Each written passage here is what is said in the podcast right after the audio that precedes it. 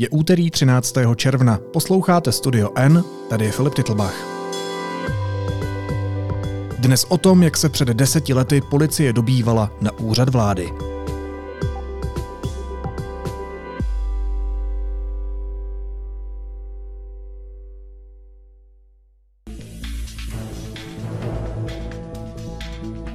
Tento den před 10 lety vtrhli policisté na úřad vlády a zahájili akci, která neměla v dějinách samostatné České republiky obdoby.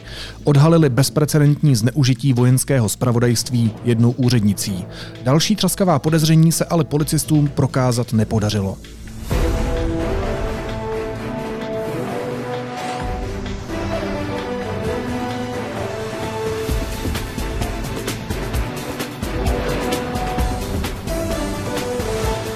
Já osobně jsem přesvědčen, že jsem se nedopustil čehokoliv nepoctivého a že se čehokoliv nepoctivého nedopustili ani mí spolupracovníci, tedy paní vrchní ředitelka Jana Naďová. Nemám tudíž důvod uvažovat o rezignaci a tím pádem o pádu vlády.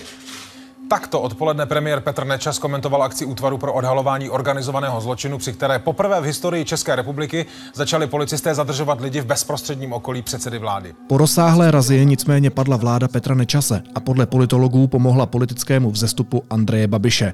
Jak se na policejní zátah v nejvyšších patrech politiky dívat po 10 letech? O tom teď budu mluvit s investigativním reportérem deníku N Lukášem Prchalem. Lukáši, vítej, ahoj. Ahoj Filipe. Zamířili vysoko. Detektivové na úřadu vlády. Ministři tu jednali do noci. Pak začal zásah proti mafiánského útvaru. Bylo 13. června před 10 lety.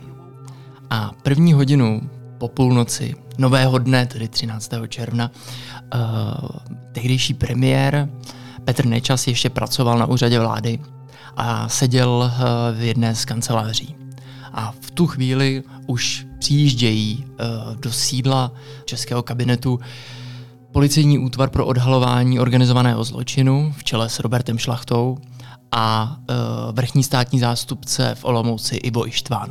To byla návštěva 2 státních zástupců a pana ředitele ÚOOZ u premiéra.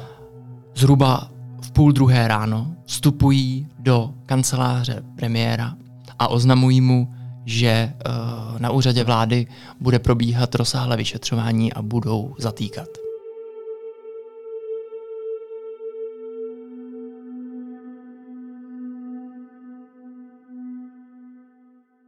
A proč? Proč tam útvar pro odhalování organizovaného zločinu vtrhnul? Jaké měli podezření tehdy? To podezření bylo velmi závažné. Bylo vlastně jako velké, naznačovalo to nějaký druh spiknutí, aspoň v té době se to tak zdálo. A ve své podstatě šlo o to, že ředitelka kabinetu premiéra Nečase byla takovou loutkovodičkou celé české politiky v té době. Aspoň podle těch podezření. Jo? Ono se to potom postupně začne rozpadat a začne se ukazovat, že ne úplně všechno to, co si policie a státní zástupci mysleli, byla pravda, respektive nic takového se nedokázali prokázat u soudu, aby jsme byli teda jako korektní. Veškeré úkony, které jsou prováděny v rámci trestního řízení, jsou řádně povoleny. Ale to hlavní, co prostě se stalo, to, co nakonec soud odsoudil, co se podařilo prokázat, bylo bezprecedentní zneužití vojenské tajné služby k soukromým účelům, bez povolení soudu, bez jakékoliv kontroly. Byly sledovány konkrétní fyzické osoby, přestože k tomuto postupu nedal souhlas ministr obrany, jak vyžaduje zákonné ustanovení. K zadržení paní vrchní ředitelky Jany Naďové mám jen ten komentář, že má důvěra k ní nepoklesla a nemám důvod se domnívat, že se dopustila jakýchkoliv nezákonností. Pokud si správně pamatuju, tak Jana Nečasová, tehdy Jana Naďová, tehdy taky milenka premiéra, jak se později ukázalo, zneužila vojenské zpravodajství, aby sledovala Nečasovu tehdejší manželku. Co tohle bylo za telenovelu v nejvyšších patrech české politiky? Bylo to minimálně velmi zvláštní, protože, jak si řekl, jak jsme oba vlastně řekli, ředitelka kabinetu, pravá ruka premiéra tehdy, donutila vojenskou zpravodajskou službu, vojenské zpravodajství, aby, pokud se dobře pamatuju, dva tajní agenti, klidně jim tak říkejme, dva zpravodajci, sledovali premiérovu ženu Radku. Současně informace, které byly z této činnosti vojenského zpravodajství získány o konkrétních fyzických osobách, byly předány pracovnici Úřadu vlády České republiky. Jana Naďová, aniž by prostě k tomu měla jakékoliv povolení nebo prostě jakékoliv schválení, my nevíme, jestli to třeba věděl nebo nevěděl premiér, ale ona prostě donutila zkušené zpravodajce, aby pro ní sledovali, bez jakéhokoliv povolení, bez čehokoliv, prostě ženu premiéra. Nakonec z toho vyplynulo, že ona to dělala prostě ze svých vlastně až sobeckých důvodů, protože chtěla získanými informacemi uspíšit rozvod mezi tehdejším premiérem Nečasem a jeho ženou Radkou. A tak použila vojenskou rozvědku. Která se z toho zpamatovávala, ale ono to zní jako vtipně, ale ta rozvědka se z téhle kauzy zpamatovávala jako skoro celou tu dekádu a ještě dnes prostě jako je tam cítit velká pachuť uvnitř té služby kvůli tomu, co se stalo.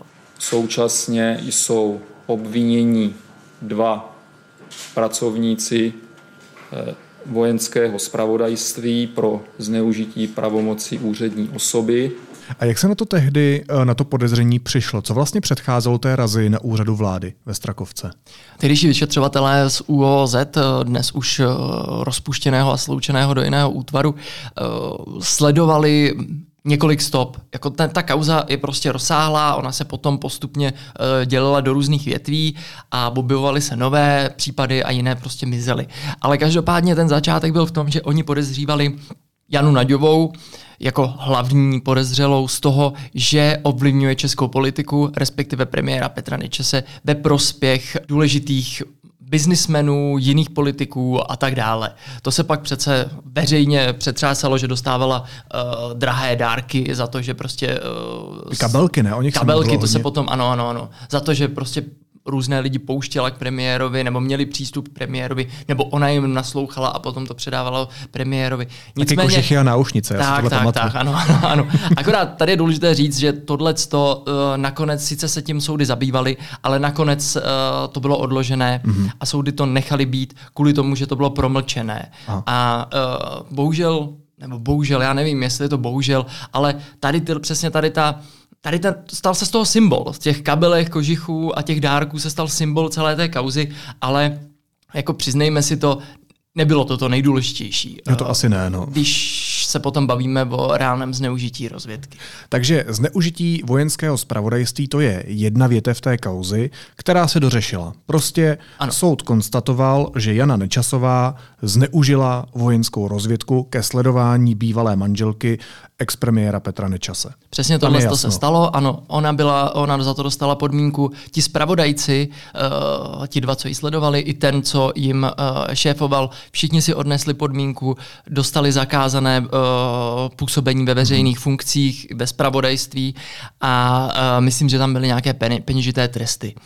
Tenhle ten případ, nebo tato část toho případu je prostě uzavřená, je pravomocně odsouzená a je skončená, zabýval se tím i nejvyšší soud a došlo to i k ústavnímu soudu, který se tím odmítl zabývat, myslím, že loňský rok a tím je tady ta část prostě na dobro uzavřená.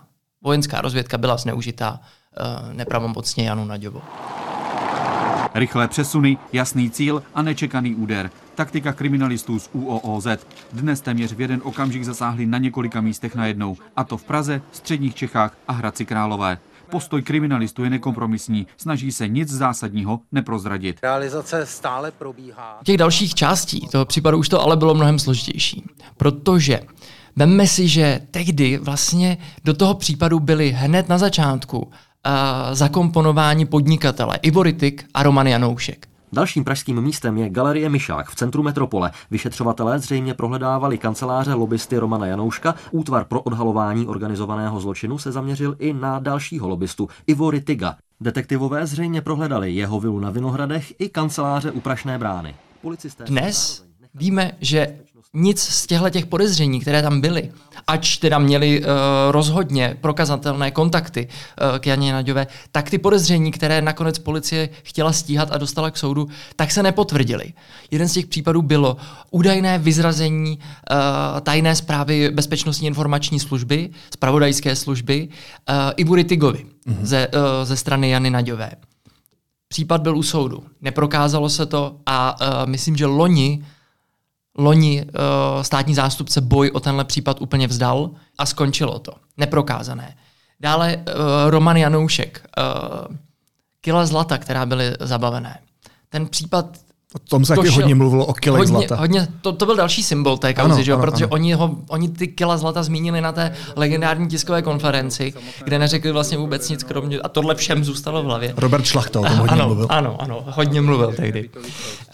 S málo informacemi. Při těchto prohlídkách zatím, podle prvotních informací, které jsme schopni, tak bylo zajištěno kolem cca hrubým odhadem 120 až 150 milionů korun hotovosti, desítky kilogramů zlata, protože nemáme zatím počty, nemáme váhu samozřejmě, zatím ty počty jsou velmi hrubé. Ty měli nejdřív patřit Romanu Janouškovi, nakonec se ukázalo, že aspoň u soudu, že patřili jeho obchodnímu partnerovi Lukáši Paškovi. Ale ten případ vlastně také skončil. Skončil tím, že nikdo nebyl odsouzen a pro nedostatek důkazů. Tam všechno spadlo pod stůl a nedávno, je to několik týdnů, státní úřady rozhodly, že ty zabavené peníze, akcie a zlato se musí vrátit tomuto podnikateli, což se stalo před, 2-3 týdny. Dostal vše zpátky, okamžitě přeprodal, už nic z toho nemá. A nyní bude žádat, nebo už myslím požádal, žaluje stát o 75 milionů kvůli poškození dobrého jména. No to nezní ze strany policie jako úspěšná akce. Ne, rozhodně tady v tomhle tom, abych mluvil tím jejich žargonem, neměli nabito.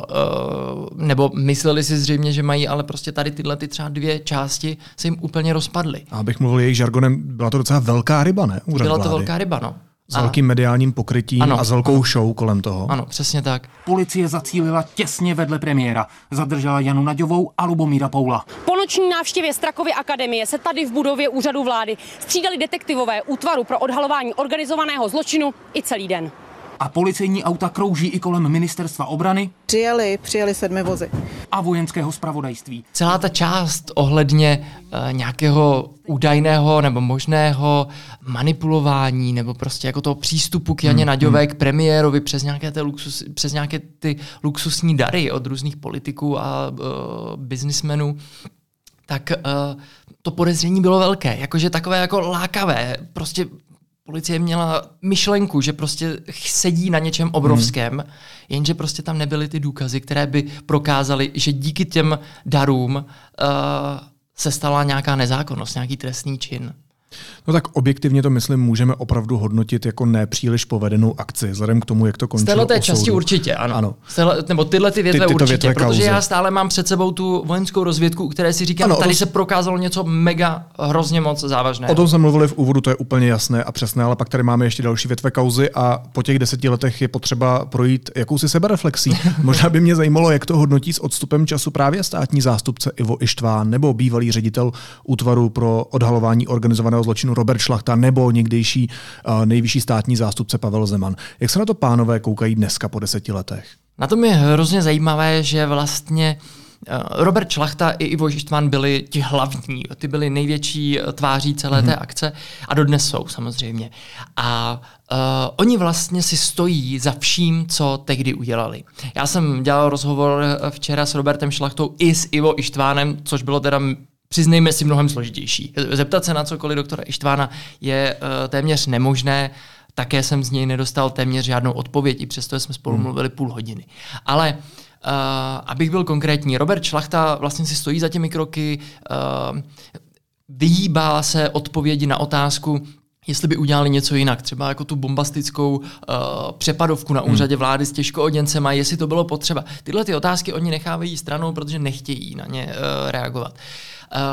Podobně je na tom právě i Ivo Ištvan, který místo toho, aby teda odpověděl konkrétně, jestli má nějakou sebereflexi k tomu případu, jestli by něco udělal jinak, jestli by třeba vyžadoval více důkazů tehdy, nebo nějaké silnější podložení těch tvrzení nebo těch domněnek, tak tohle prostě nechávají vyšumět, nechávají to stranou.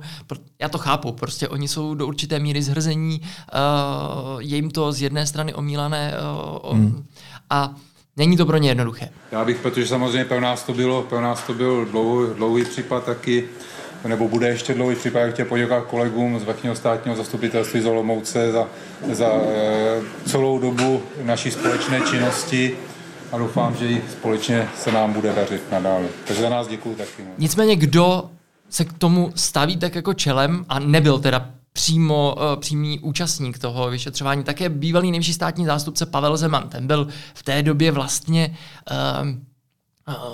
ve svém úřadu čerstvě, řekl bych. A ten přiznává, že některé věci se v té době měly prostě udělat jinak.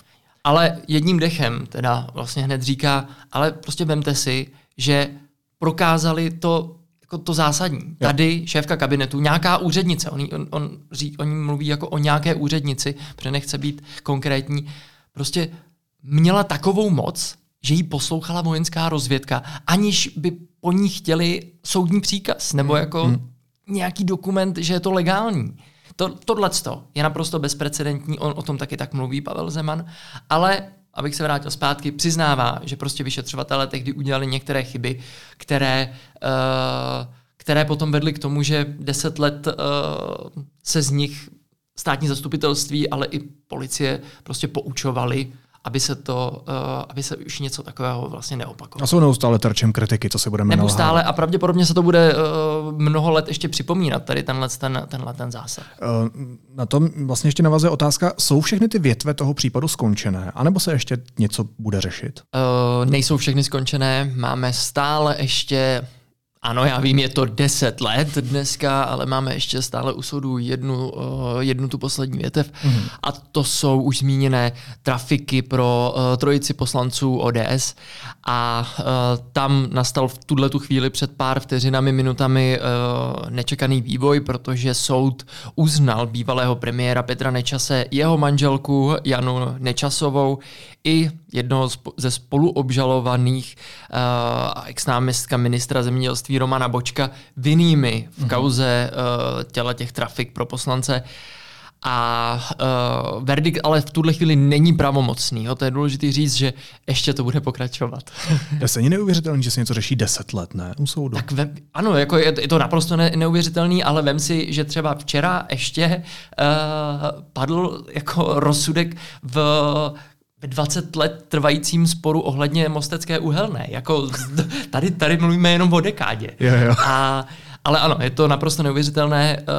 Dekádu trvalo vrátit ty zabavené peníze, ty zabavené prostředky, ať si můžeme myslet o tom člověku, kterému byly vráceny cokoliv.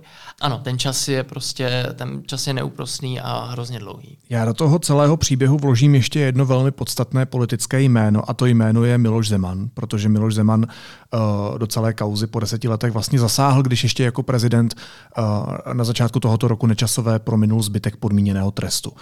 Proč to udělal? Tak Miloš Zeman tehdy vlastně také poměrně čerstvý prezident, v té době jsme ještě nevěděli, že se s ním budeme potýkat až do roku 2023, vstoupil do tohohle sporu jako s velkou pompou, řekl bych, protože on vlastně proti vůli sněmovny si najmenoval svoji vlastní vládu v čele s Jiřím Rusnokem a plnou Zemanových stoupenců. Kteří by udělali pro něj cokoliv, což se tehdy vlastně jako ve skutečnosti dělo. A vlastně začal točit tím kormidlem úplně jiným směrem. Myslím v české politice, v české zahraniční politice a tohleto vlastně mu to umožnilo. tím nemyslím tím, že policie neměla zasahovat, když měla podezření při zneužití rozvědky, ale chci tím říct, že prostě prezident využil té situace, aby si uzurpoval sobě velkou část moci politické v zemi. To byla jeho motivace. Byla to jeho motivace. A také jemu se to podařilo. On dokázal dalších 10 let vlastně v té politice prosazovat své zájmy ve velkém. Poloprezidentský systém. Snažil se přesně posunout český politický systém do toho prezidentského systému a nakonec jako částečně se mu to určitě podařilo. Ale mimo jiné, kromě tohohle z toho, ta kauza vlastně otevřela dveře do politiky hnutí ANO a Andreji Babišovi, ale radikální SPD a Tomiovi Okamurovi. Tohle všechno byly důsledky téhleté kauzy. Ale pořád tady visí ta moje otázka, proč vlastně na začátku tohohle roku prominul Zeman zbytek podmíněného trestu Naďové? Promiň, já jsem tě na to zapomněl odpovědět. Ano, to se skutečně stalo. A nevím, jestli chceš delší nebo kratší odpověď. Ono to totiž má nějaký... No, abych to pochopil. Jo, abys to pochopil. Takže to má nějaký vývoj.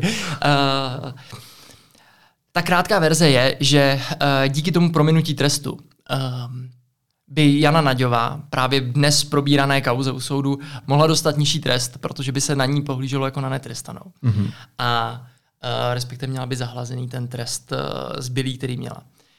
Ta další odpověď je, že část ODS, ta stará ODS, dlouho usilovala o prezidentskou milost pro Janu Nečasovou, Naďovou od prezidenta Zemana. Tlačil na ní sám bývalý prezident Václav Klaus u Miloše Zemana a nakonec se mu to podařilo. Těch schůzek bylo několik, toho vyjednávání bylo dlouhé a Václav Klaus mi to vlastně jako na začátku letošního roku přiznal přes svého mluvčího, že skutečně to byl on, kdo tu milost u Miloše Zemana žádal a jeho o to požádal Petr Nečas. A tak ta další odpověď už dává smysl. Ano, děkuju. Jsem rád, že jsem tím mohl celou převyprávět. Já jenom bych tomu ještě dodal, že prezident Miloš Zeman úplně nebyl nadšený z té situace, aspoň tedy, jak to vyprávějí jeho blízcí, jeho spolupracovníci na Hradě. On totiž nejdříve Václava Klause odmítl s tím, že Janě Nečasové nedá plnou milost, jaký požadoval Nečas nebo Klaus, ale že právě udělá tuhletu kličku, odpustí zbytek trestu. Ano.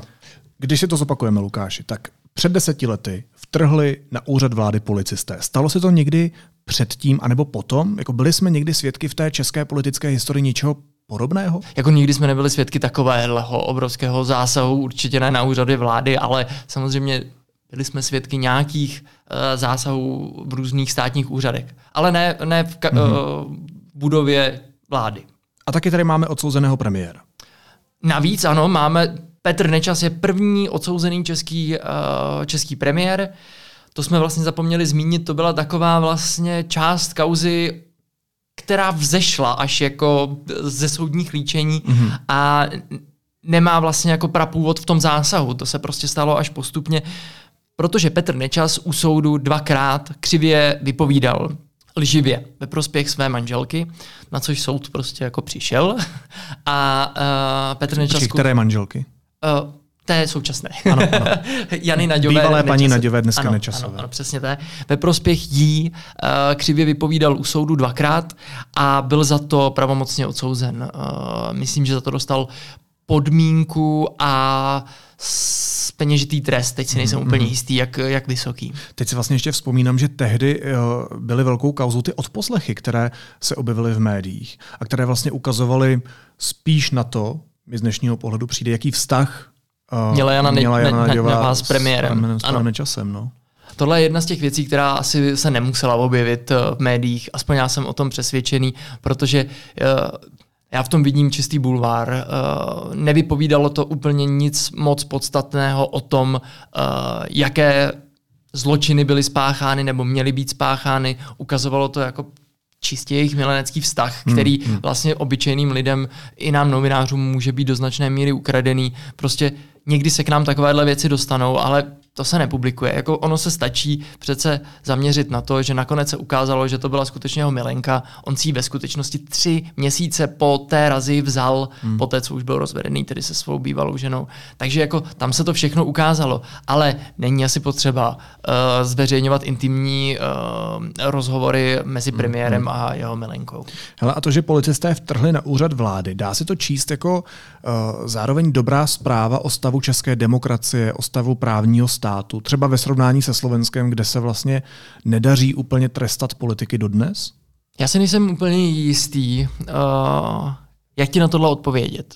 Co si jistý jsem, je, že pokud policie má podezření, že se děje něco nezákonné, že se děje něco tak nekalého, jako je prostě zneužívání tajné služby ke sledování někoho, aniž by k tomu bylo povolení, nebo tam bylo podezření pro nějaký jako závažný trestný čin. Tak klidně vlítne do strakovky. Ano, ať si klidně vlítne do strakovky, ale jako vlastně nemusí kolem toho být tenhle ten jako obrovský humbuk, kdy tam vtrhávají desítky těžkooděnců. Některé ty věci prostě z mého pohledu byly velmi přehnané, jako předimenzované. A ty věci se dají dělat v klidu a nemusí to být prostě s takovýmhle randálem. No. Ale jako to, co jsem chtěl ti určitě odpovědět, je, že nemůžeme tohle jako jakékoliv podezření se nedá přehlížet. Jenom prostě jako je důležité proto potom mít důkazy, aby se jako obstál s tím svým tvrzením, a ne aby se část toho případu rozpadla na úplné jako takže to je takové dvojznačné, ta tvoje odpověď na moji otázku. Když se podíváme na to, na nějaké důsledky, tak ve výsledku to způsobilo minimálně teda, nebo za prvé, pád Nečasovy vlády, to je jasné, ale z toho dlouhodobějšího hlediska, komu tohle celé nahrálo, nebo jaké to způsobilo důsledky na té české politické scéně? Tak já myslím, že už jsem to naznačil, ale politologové se shodují na tom, že tahleta razie a to, co to spustilo, tak vlastně za A povolila úzdu prezidentu Miloši Zemanovi, který využil té situace, zneužil bych spíš, použil výraz, a otevřela cesty novým politickým stranám, které vlastně nebyly vůbec do té doby známé. Jak už jsem říkal, hnutí Andreje Babiše a Tomia Okamury, které by zřejmě, aspoň teda podle politologů, neměly v dnešní době bez tady tohohle zásahu tak velký vliv, jako mají nyní. Protože vlastně důvěra v ty tradiční strany, abych to ještě dopověděl, hrozně poklesla po tady tom zásahu. A lidé přestali důvěřovat kromě ODS i velmi silné ČSSD a vlastně od té doby se to tímhle směrem táhne.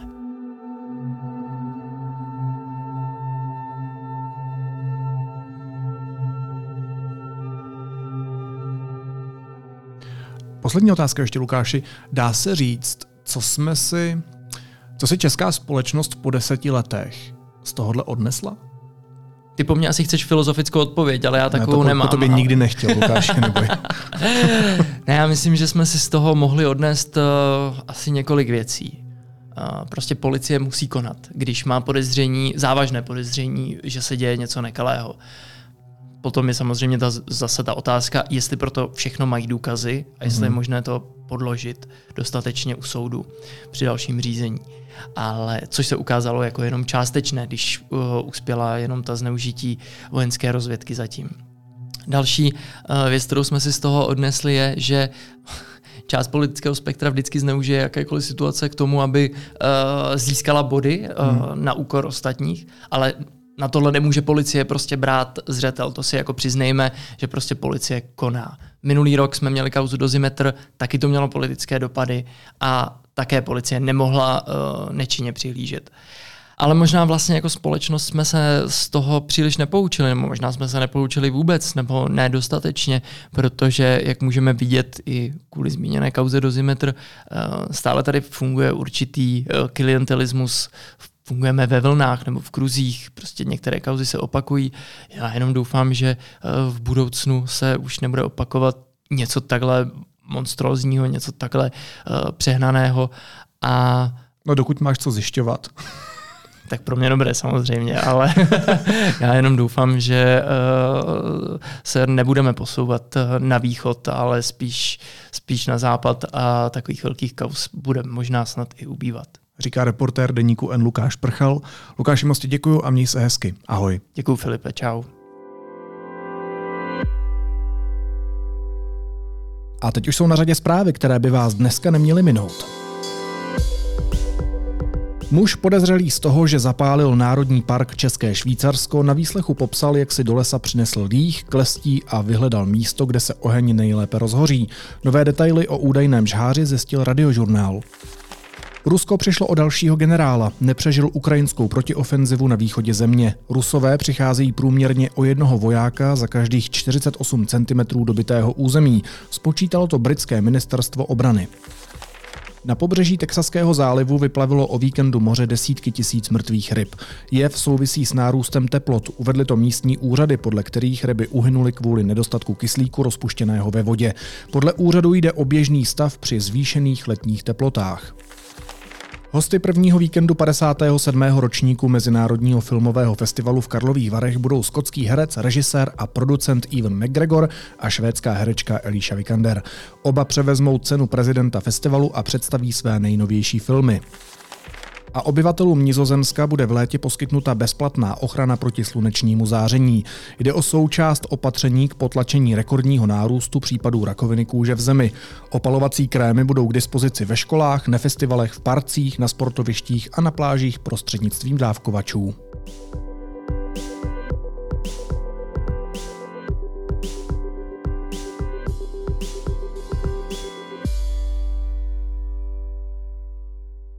A na závěr ještě jízlivá poznámka. V Brně se stala tragédie. Muž původem z Ukrajiny zabil jiného muže, který byl Rom. Chceme vyjádřit upřímnou soustrast pozůstalým. Předseda SPD a známý bojovník za práva Romů napsal na Facebook: Ukrajinec vraždil v Brně. To máme za tu naší solidaritu, pane premiére Fialo a ministře vnitra Rakušane. Ukrajinec měl být především na Ukrajině a bránit svou zemi, a ne v Brně v tramvaji. Náš analytický tým dal hlavy dohromady a po hodinách výpočtů a logických kotrmelců jsme odhalili sofistikovaný systém uvažování Tomia Okamury.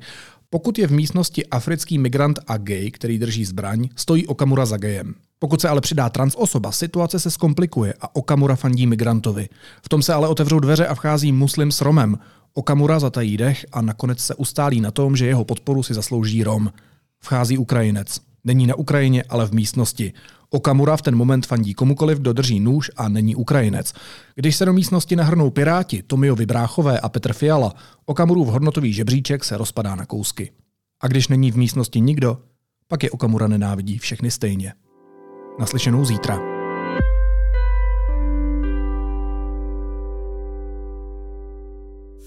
Národní galerie Praha představuje novou stálou expozici 1939 až 2021 konec černobílé doby. Umění v kontextu historických událostí zachycující změny politické i společenské. Národní galerie Praha, Veletržní palác. Více na ngprag.cz.